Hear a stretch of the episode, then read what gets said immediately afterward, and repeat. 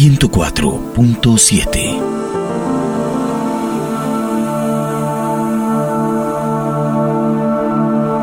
La tarde.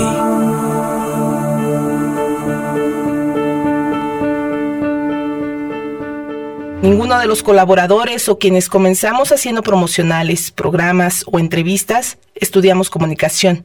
Aprendimos sobre la marcha. Dirigidos por uno de los hombres con más experiencia en radio UDG, David Guerrero. la guitarra! ¡Al ampli, por favor! ¿Listo? Rodrigo te va a dar la señal. A ver, mi Rodríguez, pásame la guitarra para darle una clases a este maestro. ¿Estaría listo? Entonces empezamos a las tres. Una, dos, tres. Así está bien.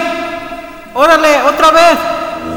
La banda se llama Las Damas de Hierro. Las Damas de Hierro, ¿cómo ves, MacLeod? Ok, vamos a hacer una prueba. ¿Listo, chino? Oye, Eri, déjame enseñarte lo que aprendí de Joe Satriani.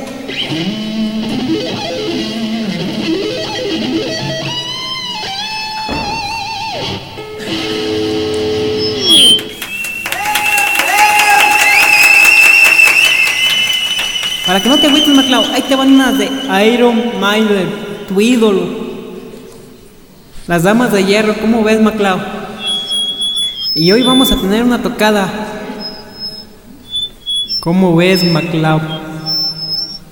Tararara, tararara, yeah.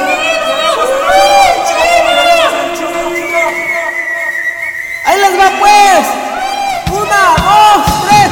¡Yeah! 2004, 2005. Feliz cumpleaños a ti.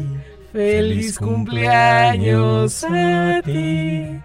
Feliz cumpleaños, querido jefe.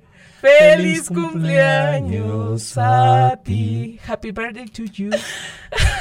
Me haces llorar, me haces llorar. No puede ser. 8 minutos, 14 horas, 2 de la tarde con 8 minutos. Y como ya escucharon hace un instante, ¿sí lo hizo ahorita, eh, Eric? Eh, le, abrimos el, le abrimos el micro 2 al buen Eric Catch Avendaño, autor de, pues, de ya de bastantes curiosidades, antropólogo, coordinador de, de publicaciones. Aquí que estás realizando en el centro universitario, Eric, ¿cómo estás? Muy bien, muchas Bienvenido, gracias. David. Gracias, gracias por esta oportunidad. Pues mira, este. Ya le vamos a dar su programa, hombre. Órale, pues. Este, ¿Qué haces aquí en el centro? Mira, en el centro universitario, ¿En básicamente, concreto? en concreto, eh, desarrollo. El diario a diario es un cuento de Julio Cortázar. Relata la metamorfosis que sufre la publicación noticiosa de cada día.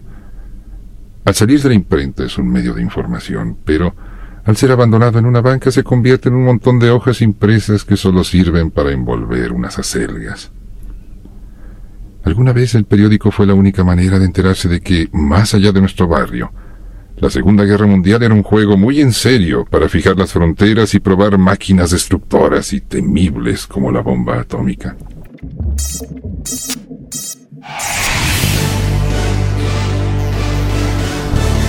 XHUGL